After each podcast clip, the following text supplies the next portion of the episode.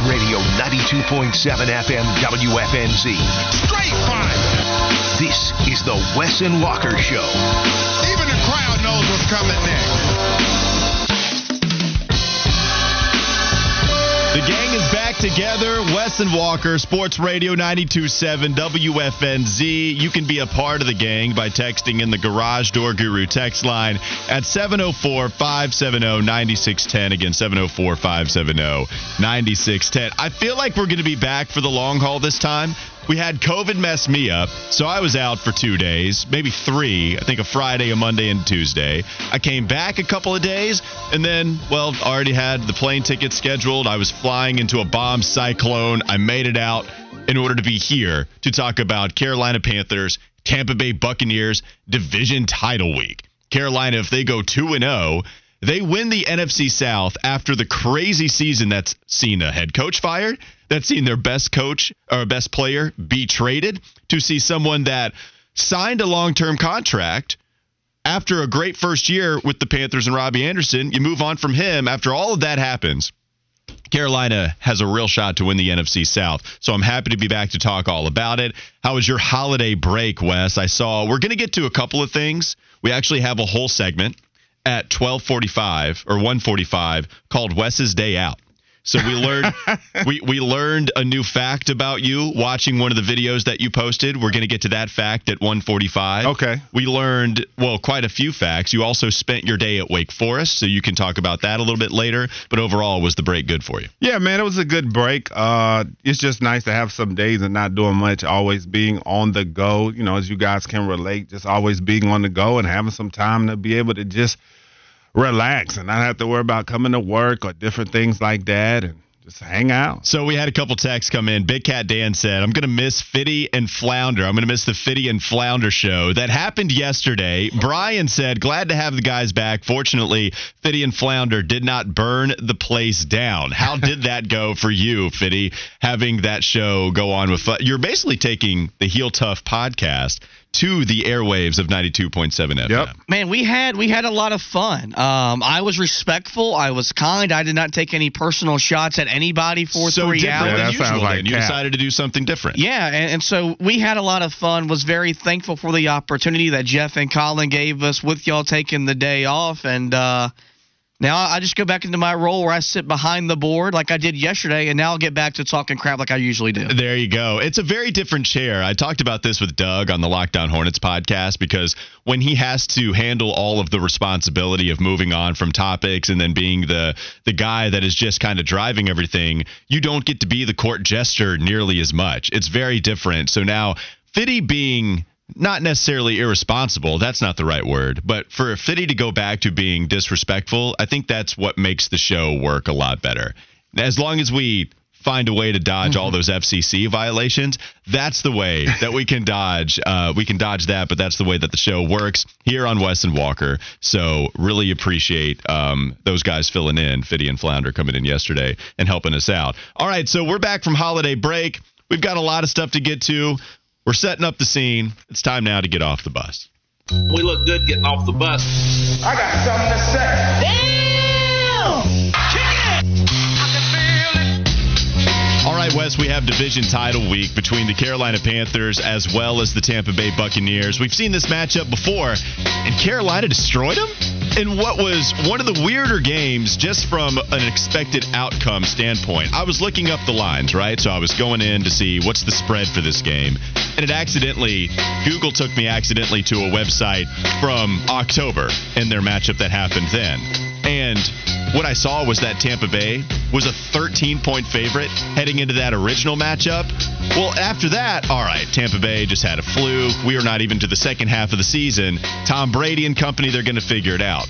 Except they haven't even come close to figuring it out. Yeah. They'll go on a final drive to win the game after the defense is scrambling and they're finally starting to air it out, eight yard, dink and dunk all the way down. Eventually they win. But that's not exactly figuring everything out to the point where they're a good football team. West, if Carolina wins their last two games, they are the NFC South champ. What kind of chance do you give them now that we're here just a few days out of that game? Well, I give them a very good chance uh, if you're basing it off of the eyeball test. While I thought that Sunday, Saturday's game was you know, just one of those games that, like you said, you can't explain. Just the way they just ran the ball just all over Detroit, especially after Dan Campbell had talked about the fact that they knew that that's what Carolina wanted to do and still couldn't stop them. So impressive nonetheless. And going up against a Tampa team that once again struggled with a Trace McSorley led uh, Arizona Cardinals squad. They got the, the Saints as well down the stretch, which, you know, division rivalries on the road uh, always going to be tough, but they have a good chance when you talk about the eyeball test and how good the Panthers look in comparison to the other two teams they'll have to face. This season, if they reach a playoff spot, even still for me, even going back to that 2014 year where they reached the playoffs, this one will still feel way more unlikely, right? Because that team in 2014 that got there despite having a losing record, the next year they'd actually get to the Super Bowl. But they still had Cam Newton, who was the number one overall. Yeah, you pick. could name names on that fun. team. Right, right. They still had Luke Kuechly, the best linebacker in the game. You still had guys at the pinnacle and that were top rated guys at each of their position. Right. And it's not that this team is void of talent. I've made the case a million times. You have a pretty nice foundation to where there are just a few things you have to do in order to rebuild pretty quickly. But doesn't it feel weird to discuss a team as a rebuilding team and also with them basically having a shot to reach the playoffs if they just do the things that was is within their control if they win the next two games then they're in. That this season to fire a coach to be the first team to do so mind you to fire a coach where we're having all of the tank talk where you absolutely trade your best player except they were moves that we didn't necessarily think indicated tanking at that time. We had talked about McCaffrey being traded for a while. Robbie Anderson was not producing at all. We just didn't know what to do with this team, but we sure knew not to put them in the playoffs at that point. But here they are, West, with a shot. This has to be the most unlikely of outcomes, if it all is said and done at the end of the year, that they're going to be playing some uh, some post regular season football. Yeah, no doubt. To say that this team wins a division championship, like you said, after all of the things they have been through, because you know human nature, us watching sports, you know, once a coach gets fired, you pretty much feel like a team season is done. You're like, at this point, they're just going to try to uh, demonstrate attrition and just get through this thing as best they can. But because the division has been as bad as it's been, the Panthers are right there in position to get a division championship, an unlikely ending to a season that you would certainly have to file under the unorthodox. We'll get to it in the next segment, but Jaycee Horn going to undergo surgery. Not exactly true that he's indefinitely going to miss the rest of the season, right? We don't know how much time he's going to miss quite yet, but they did sign Josh Norman. Josh Norman is a part of this football team once again. If we're going to go back to that 2014 team, they did bring a guy that played for that team alongside Steve Wilks, who was the defensive backs coach during that reign. So we'll get to that in the next segment and talk a little bit more in detail. Play some Steve Wilks audio as well. Let's get to the UNC bowl game. Fitty, I'll go to you sporting the Tar Heel gear as always. You have the Drake Maye jersey on. We're going to see him suit up tonight against the Oregon Ducks. Now, that line is actually a 13 point favorite listed for Oregon coming into this game. Has to be because North Carolina looked absolutely atrocious at the end of the season after having a great regular year. What are some of the things you're watching for in this contest? You know, I've said this leading up to the game. To me, this is an evaluation game for Mack Brown. On the defensive side of the ball, we got to evaluate guys that want to be here players, coaches, and the like. I don't really, I mean, if they win, it's a 10 win season, it's a special year. But I don't even know if a win really salvages salvages the way the season ended. But I want to look at find guys on the defensive side of the ball that we can count on being difference makers next year. And if we find guys that aren't, let's get their asses in the portal. Let's go find somebody else. If we don't come away with Tim Cross and Dre, I think they're the right guys to coach that defensive line in the corners. Let's fire them. Let's find somebody else. That's what I want to see coming out of this game. It's an evaluation game for Mack Brown. We'll talk more about it at 2 o'clock, but Wes, to get your thoughts before that, do you think that this is an evaluation game for Mack Brown just to see how good we should feel about this Tar Heel team heading into next season? Well, yeah, we know they have a lot of guys sitting in the portal right now just to see, especially in the defensive backfield when you're playing against this Oregon offense. But yeah, the main thing for me is I just want to see the Bo Nix Drake Maye matchup. That's the main thing for me uh, as well. Carolina, they're going to need to start fast in this game, come out and look like the team that we've seen for most of this season that can light up the scoreboard. We know defensively they can at times make plays when they need to, but uh, this is an Oregon offense, number four nationally in first half scoring, number two in third quarter scoring. So the first and third quarters are going to be vital for the Heels. They're going to need to start fast, and Drake Maye is going to have to be uh, on his A game. So uh, I just can't wait to see how Drake Maye is going to respond after losing in the ACC championship game and after me telling him on the walk to the car uh, that I rated Riley Leonard ahead of him. I still haven't forgiven you for that, by the way. Yeah. well, it's still it's still one of the more Let the pettiness moments. begin. Wes felt it an obligation felt it an obligation to see him, and then once it was Drake Maye and he realized it, he wanted to say, "Hey, on the Wes Bryant Power Rankings, I dropped Yeah, you man. a spot." Got to be authentic. Heading heading into next season, we did have a text say, "Fitty, if they beat Oregon, it's a solid season for Carolina." I want to get into more of how we should feel if they beat Oregon, Yeah. if they lose, how badly they lose, the competition level. There are a lot of different angles to talk about with this North Carolina football team and how we should feel about it. Again, we'll get to that at two o'clock. Final thoughts for getting off the bus. The Charlotte Hornets they lose to the Golden State Warriors last night. No Steph Curry, but they were battling in this game, and then Golden State turned up the defense very much so. They were awesome down the stretch defensively. Jordan Poole twice in a row put Mason Plumlee on skates, and mm. it was embarrassing. And Jordan Poole, I believe he went the Kemba Walker route. This is my bleep. This is what I do. And you saw Jordan Poole have a sick Michael Jordan type of reverse layup, and then had a nice dish. I believe it might have been James. Oh, it was no, it was Jonathan Kuminga, who was extremely physical down the stretch. Two and four, Wes. We'll get to some more Hornets conversation at one o'clock. I got to tell you, I was hoping for one and five on this West Coast road trip. Yeah. They finished two and four. Outside of the Clippers beatdown, and they lost by 20. It wasn't that close. Outside of that beatdown, they were still competitive.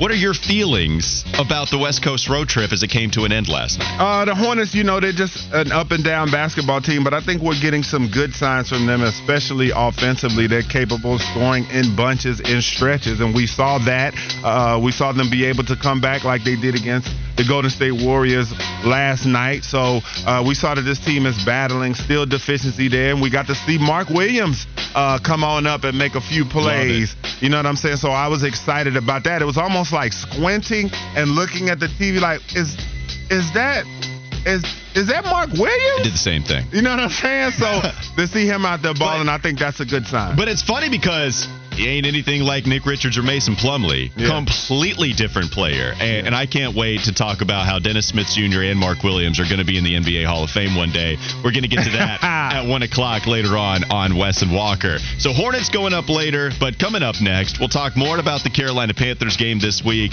How much concern should we have over Jaycee Horn possibly not playing? And what's a reasonable expectation for a Josh Norman performance against Tampa Bay? We'll get to that in just a moment. Wes and Walker, we're back at it. Sports Radio 927 FNZ.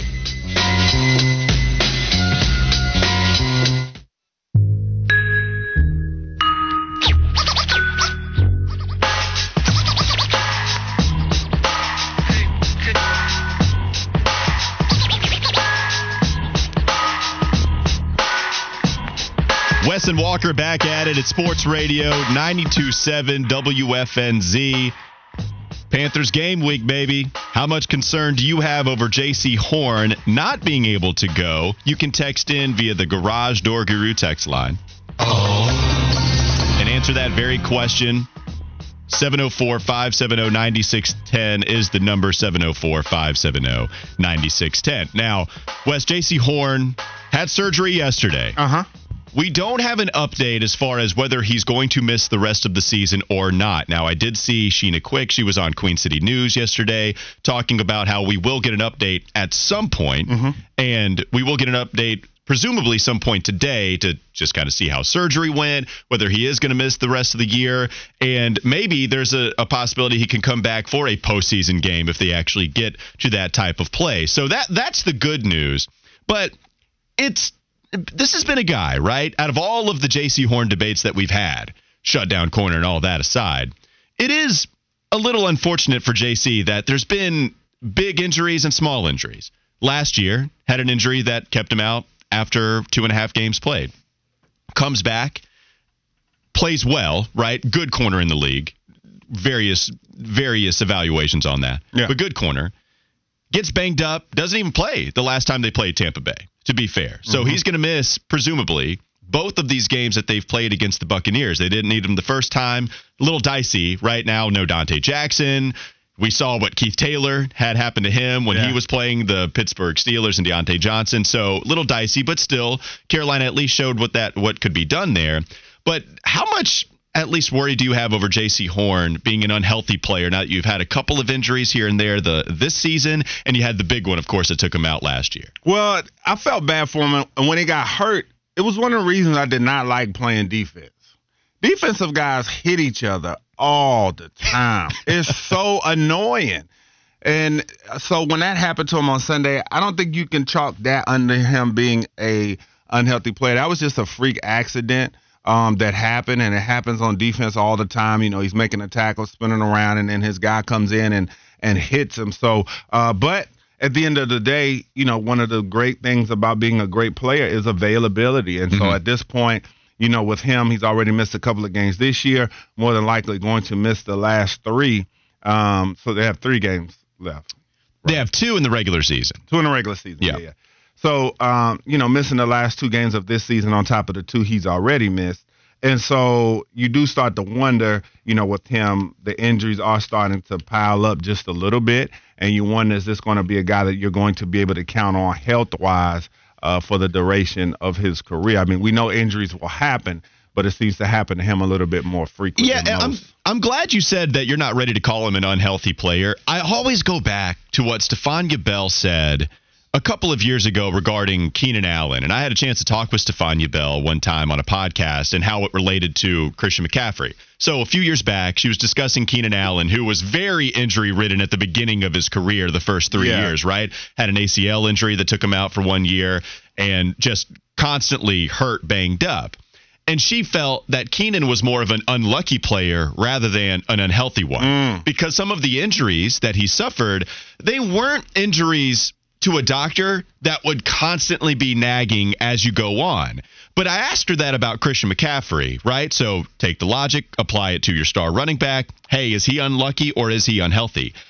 And there was one injury that she got scared about with McCaffrey, and it was the hamstring injury. And when he suffered that hamstring injury that kept him out, he tried to come back, and she wasn't necessarily happy with the Panthers training staff, mind you. Yeah. How they would Matt Rhule at the helm, constantly bringing him back, and then of course when they bring him back, they play him at a 90% snap share. So it's not even that they're easing him in. Nope, none of that. Like you're in, and we're throwing you all the way into the fire. So the hamstring injury made her believe, you know, I, I she didn't want to call him unhealthy, but there was at least that neighborhood he could reside in. He's been playing great for San Francisco. Hopefully that has subsided. But the point being, you're right about Jaycee. I don't see anything from him that makes me think, oh, great, this guy's unhealthy. He's soft. He can't take it. He's going to be injured all the way throughout his career. He's played two seasons. He's played, I mean, still majority of the games this year, despite being banged up here and there. And it's not even somebody that to me has had some of those soft tissue injuries that mm-hmm. that Stefania Bell might deem okay this is something that's going to keep him out. You know, and TC said Keenan Allen missed games again this year, but it, there was a, a lot of years in between some of the injury-ridden seasons that he had, right? So I think that's what you're kind of hoping for with Jaycee Horn. So I glad I'm glad you said that because so many people will see multiple injuries and then say, okay, already unhealthy. It's going to be scary you know, we got the next Gordon Hayward on our hands, right? We got the next Christian McCaffrey. I don't see that with Jaycee Horn. No, like I said, you know, playing football, things like that will happen. A guy that I could point to that I could say is just an unhealthy player was like Julio Jones. Uh. Like Julio, Well, he was always banged up. that's I what mean, I'm saying. And it would play- be injuries you didn't see. He'll go for nine catches, 180 yards, and three scores. And you're like, oh, he looks great. And then coming into the next game, they're like, he's a game time decision. And you're like, when? and, and, and he would always play. The thing about Julio Jones, if you played fantasy football and you had him on your team, he always had the red Q. Always. Yeah. And he'd suit up for the Yeah. most part. He'd play 14 games, 13. For the more often than not, he'd play, but he was always banged up. or he he'd wouldn't be missing part of a game or miss two yes. games. And the thing is, you'd never see the injuries. Like that's what I'm saying. He ball out, and then coming into next week, he'd be a game time decision. They'd be like, he had some ligament sprains. And you're like, when did this happen? And, and well, the, the the one thing I will say about Jaycee too, though, The only thing that gives you a little cause for concern, eh, his tackling numbers aren't good this year. That needs to be cleaned up. I think that's just technique that that can be coached, but it's not because he's not a physical player. It, that was something that was celebrated with him coming out of college. It was the fact that he was too handsy, right? Yeah. At the line of scrimmage, just hey, play with your hands tied behind your back, move your feet a little bit, you know, kind of applying that to a basketball thing for a foul happy player. That was the problem with Jaycee, and I, I think the technique has been a lot better. It's the physicality that that might hurt you a little bit more. But Wes, it's football. Hey, you mm-hmm. got to play with physicality, or that actually might lead to more injuries Right. if you come soft to a situation. So hopefully he does not have that happen to him going forward in his career. Here's Steve Wilks, as of right now, speaking himself about the Jaycee Horn situation. I can't really say. You know, you know, I've seen different scenarios where surgery goes well, and uh, they able to club it up and he go play. You know, we have to wait and see exactly what the doctors and the trainers say. Not out yet. Hopefully, Jaycee Horn is able to come back at some point because all that cornerback depth it shortened up real quickly, right? Yeah. Like you came into the season with Jaycee Horn, your first round corner, Donte Jackson, who you just signed to a long term contract, and I still think is a is a good second guy. Never want him as my number one, but I want him guarding the burners, the smaller receivers that are the deep threats. That's what I want Donte Jackson doing, and still a pretty solid cover guy, not top ten, never is going to be a Pro Bowl or whatever. But I felt good about him. CJ Henderson was playing well in the preseason. That turned very quickly. But CJ Henderson was playing well going in. Now, no Jaycee Horn in this one, no Donte Jackson. CJ Henderson has had the year he's had. Yeah. And then when you relied on Keith Taylor, who I also have some good feelings about every now and then, Diontae Johnson just cooked him. I mean, Keith Taylor himself said it was the worst game he's ever played. So it's starting to short up. How do they answer that? They went back to the 2014 well. They got They went to get Batman, they got Josh Norman. the Dark Knight. They signed him to the practice squad. And Steve Wilks had this to say about the former Panther, now once again current Panther. He has experience in this league, veteran leadership, and most importantly, uh, I feel like he possesses our DNA. I know him personally. You know, he played for me. Uh, he understands the culture that we've tried to create here and the element of play that we're looking for. So he likes the DNA. He likes the DNA. He likes that Josh Norman has that experience, and even specifically with this coaching staff, with the guy that was his DB coach, who is now the head coach. What do you think about Josh Norman, who hasn't played this year, did play last year for your 49ers? So you got to watch him start, mm-hmm. I believe, 14 games for mm-hmm. San Francisco. Not a necessarily good season for him, but did force seven fumbles. Like maybe they can get some of that magic back. What do you think of the signing, Wes? Yeah, I mean, you know, Panthers signing another washed up hero to think that he can come back and save the day. No, I'm just playing. I'm just playing. a little bit. Nah, but um, Give us no. the real feeling.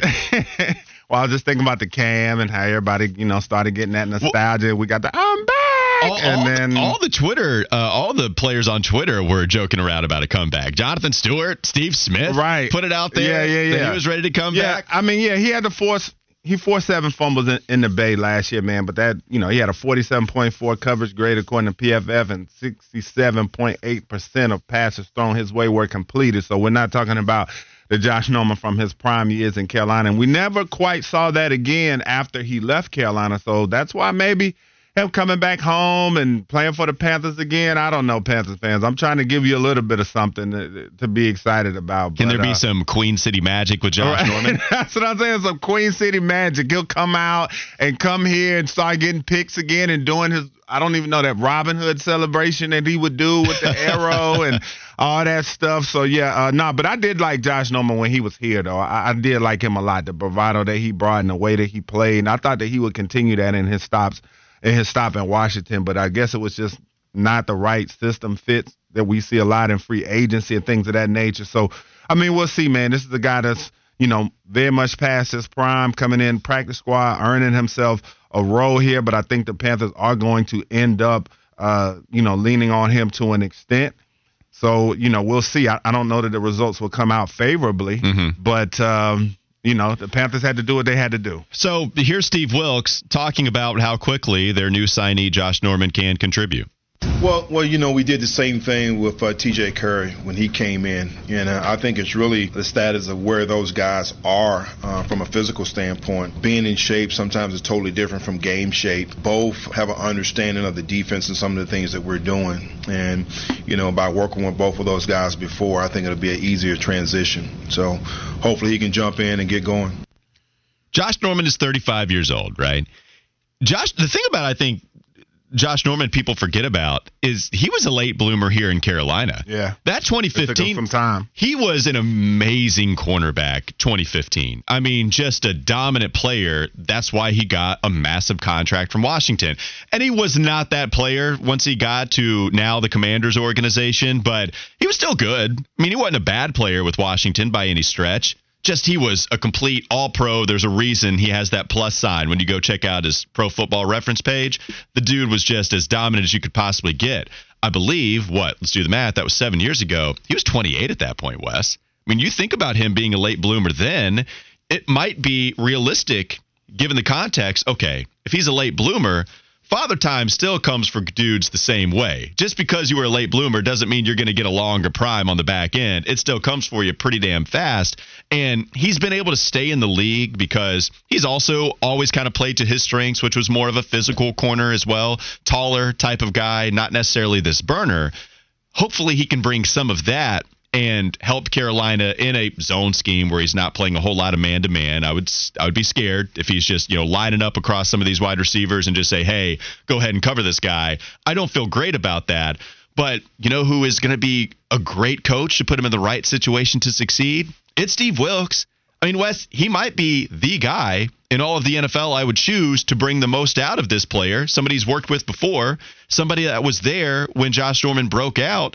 Maybe you can get some of that back in the year of 35 of his age. He's not going to be phenomenal, right? I don't want him to be a number one corner anymore, but Carolina kind of in a dire situation with all of the cornerbacks they've lost this year. Well, one thing that's interesting I would pose to you is that when you talk about the fact that we known that he is not a uh, a man corner and a zone corner, and that's where he thrives. Do you think that that is going to be an advantage to opponents that, especially for cerebral quarterbacks like Tom Brady, that when they when and if they do see Josh uh, Norman out there, that they will kind of know, okay, this is probably a zone cover. Well, what's interesting though, even even so, what's interesting to me too is Tampa Bay's offensive line is not good. Mm-hmm. Now they did have Ryan Jensen come back from uh, the IR today. Don't know if he's going to be activated. Don't exactly know his status, but even so, it's not like I expect that offensive line to be phenomenal, right?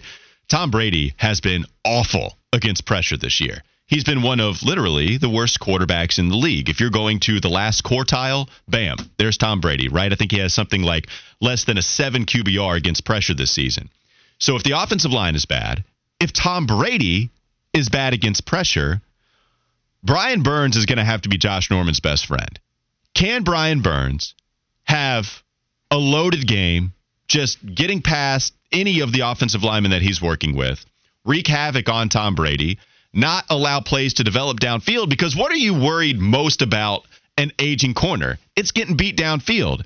Well, the good news is, man, Chris Godwin, he's going to be on pace for 100 receptions this year and maybe not reach 1,000 yards because they're all five yard catches. So if you have somebody like this who understands the scheme, and the only thing you're worried about is somebody breaking the top off the defense and him being a part of it, one, you're going to have safety help, but even so, man, it's not like they allow plays to develop downfield anyway. I, I think that's why, if you're talking about him playing some minor role, it could work, Wes. I mean, this is a defense that's that's had success before, and they shut down Tampa already. Hell, Cardinals didn't allow a ton of points to Tampa. I damn sure know that Carolina's defense is better than the Arizona Cardinals defense this year. So there are ways that this can work without Jaycee Horn. And remember, Carolina got a victory already against Tampa without Jaycee. Well, too, you talk about it. The name of the game this week for the Panthers is consistency. We've seen them go back and forth. We've seen one week where they look great and then they come out and have a performance like they do against the Steelers or like they did. We see them look great and they have a performance like they did against Cincinnati, right? When they get your hopes up uh, things tend to fall down. And I say that to say about the pass rush that you talked about with Brady's numbers mm-hmm. against pressure. I mean, this Detroit Lions team came in here; they were second in the league in sacks uh, per pass play allowed. So Jared Goff was enjoying great, uh, you know, pass protection from his crew. Brian Burns had two sacks. They hit Jared Goff seven times. That's what they're going to have to do this week, um, plain and simple. And it's can they continue to do that this week? You can't be mm-hmm. up and down. And that's the thing I say about bad football teams. They're up and down. You can't get after the quarterback the way you did against an offensive line that's this good last week and then come out this week and then Tom Brady can sit back there, knit sweaters, and do whatever it is he has to do. They have to have that type of performance up, uh, up front against Tom Brady to get those numbers and get those results against him that you've been seeing because if there's one thing we know is we don't want Tampa uh, the Panthers do not want Tampa hanging around late in this game with the opportunity to win it. Well, and, and Stanford P wrote into the text line 704 570 9610. He said, Bro, if he can't get anything out of CJ Henderson, he's not getting much out of Norman. I get you. Okay. I promise I get that from an overall perspective. But we're talking about Tampa, right? Like, we're, we're not talking about some of these other teams where, hell yeah, I'd be worried. I, I mean, again, this is not me expecting Josh Norman to be the best 35 year old corner we've ever seen. I'm not expecting that. But this is Tampa, where we have a large enough sample size that their passing game is just not good. I know Tom Brady has a lot of yards, but as far as an efficiency standpoint goes, it is not good. I mean, look at Godwin's numbers this year, where I think he's one of the better receivers in all the NFL. That guy has 89 receptions this year. 89. He has 848 yards total. The yard per reception for him this season is 9.5. That is the lowest he's ever had compared to last year by two whole yards. You look at Mike Evans, his yards per reception is 13.7. That's the lowest he's had in his entire career. They're not throwing the ball downfield, yeah. so that's going to help your corners. It's just this game, Stanford P. That's all I'm saying. All right, we'll talk a little bit more about the Carolina Panthers going forward. We'll visit the campus corner coming up next. That's all after the first Fitty Flash of the day. Been waiting for that first flash, Fitty. What you got for us, man? All right, guys. Well, back before Matt Rhule got hired, he went on this media tour talking about his time here with Carolina. And I don't think he ever thought that other players would be, you know, have a chance to respond what the former head coach of the Panthers had to say. Well, that's exactly what Shaq Thompson did when he went on with Josina Anderson. And here's what he had to say about the team not buying into Matt Rhule's message. I think a lot of guys were just 50-50. You know what I mean? You had a lot of guys who bought in, then you then you could tell guys who weren't bought in, right? And a lot of mm. stuff was just going unseen. You know what I mean? Just kicked under the rug. And um, there was one game I came in and snapped on somebody, man, because we down bad, we losing, and somebody walk in with some headphones, and you know what I mean? The coach was just letting it go. It's like, bro, we we in a game and you just allowing people to come in here and do what they want. And it just wasn't. I didn't just see like a lot of respect. You know what I mean? A lot of guys, you can see a lot of just like fakeness, like oh yeah, we want to play, we want to play. But as soon as we got Coach Wilks, the whole thing, and yeah, we got rid of Christian, we got rid of Robbie, uh, we let let some guys go. You know what I mean? And this team just started playing playing crazy. What do you guys make of what Panthers linebacker Shaq Thompson has to say? Yeah, uh, what's interesting to me about that is I, I don't necessarily think about how frustrated veteran players might be angry at a head coach for not holding everybody accountable. Usually I just kind of think, are you a player's coach or not? But it's interesting to hear from a veteran player that they're mad at the coach for not getting on some of these younger guys, right? Like Shaq Thompson saying he had to go off on someone.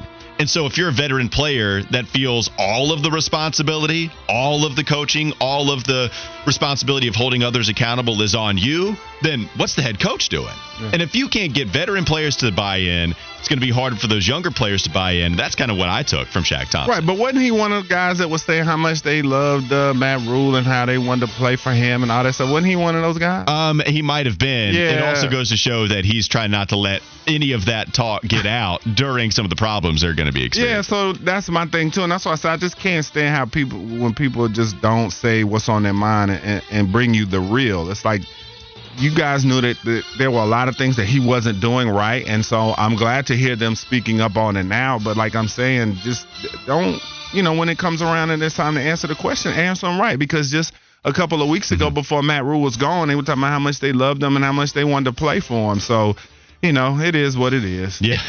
there you go. From Wes, his commentary on Shaq Thompson. Maybe we can dig into that a little bit more. You had some comments about Shaq? I was Shaq? just gonna ask uh, Wes, is that why he likes me so much? Is because I keep it real? I keep it Yes, very much so. as the kids say. Very much so, man. I don't like hanging what around about the fake. What about the constant lying though? Is Now, that- yeah, the capping. Yeah. Yeah, I can't deal Well, with that. We gotta that. fix that. Don't even. We got to fix that. Don't even. I have to go to this long CVS style receipt of all of your lies that you've told. we'll get to some of that coming up next. It's the Campus Corner, Wes and Walker, Sports Radio 927 FM.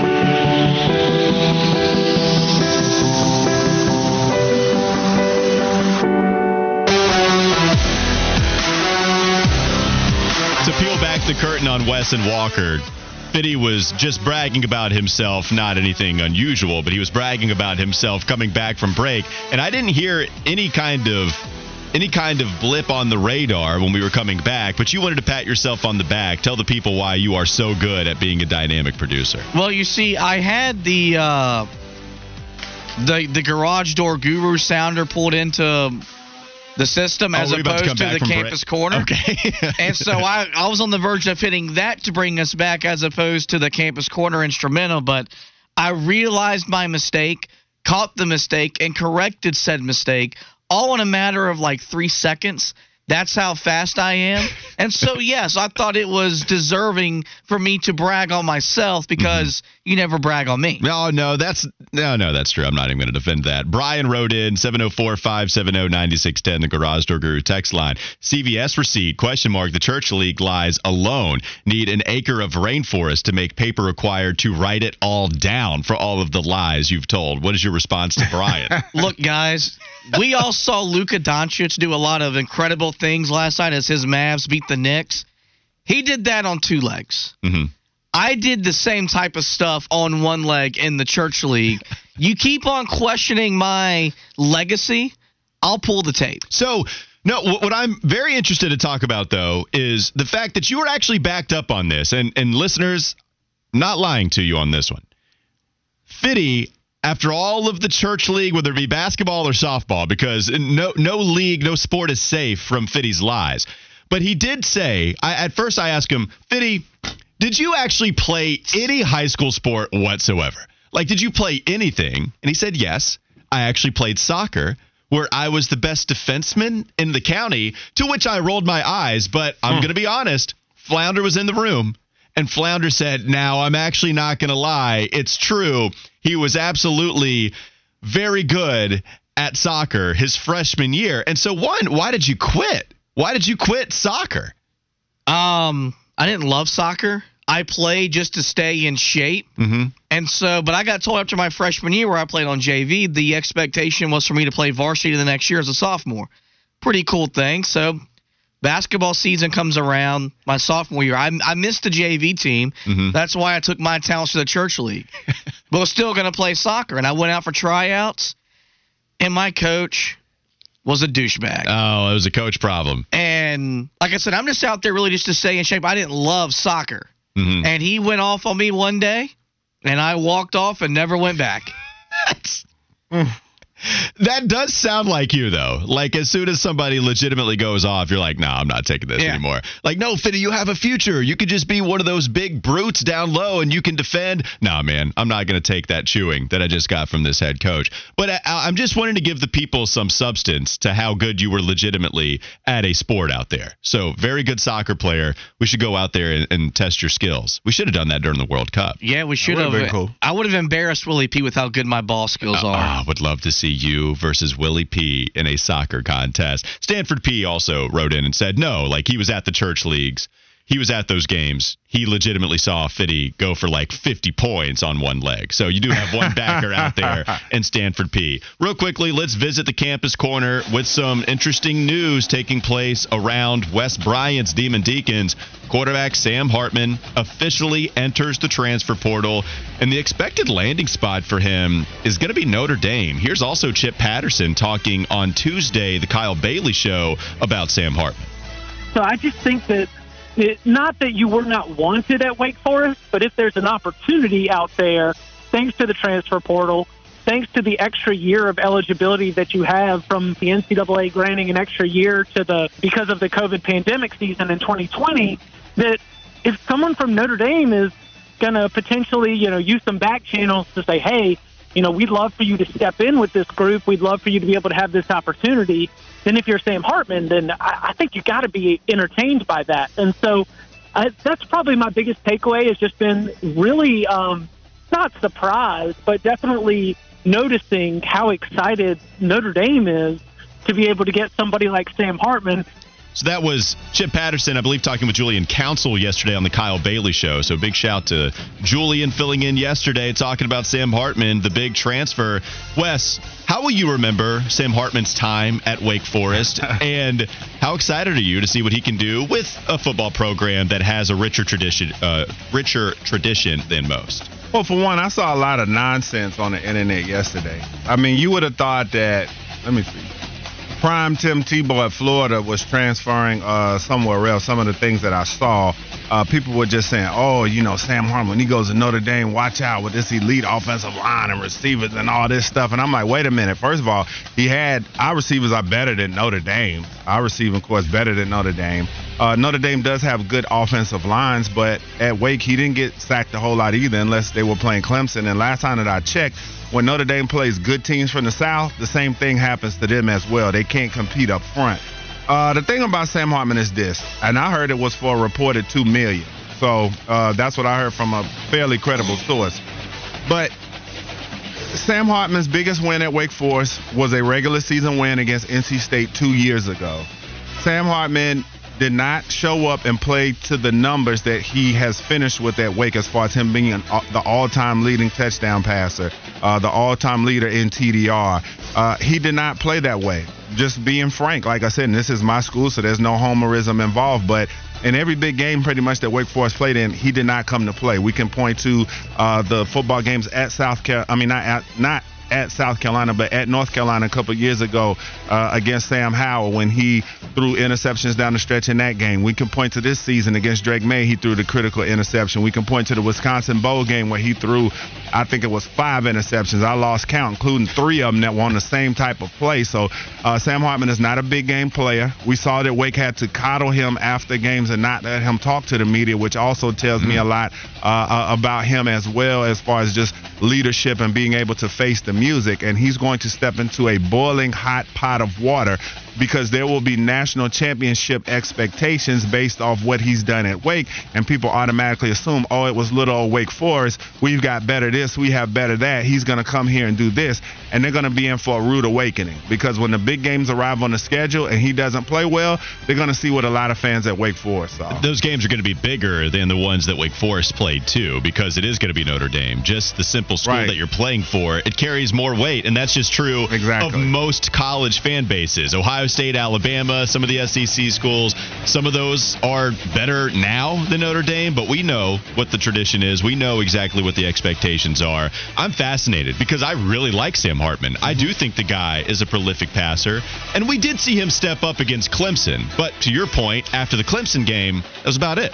You're right. Yeah. That's that's the one game you point to, and you didn't have the. And volume. he also, but then you look at the end of that game as well, when it was time when the money was on the table, when he needed to make the play, plays that he had been making all afternoon, he did not make the play. He throws in a double coverage on a fourth and seven.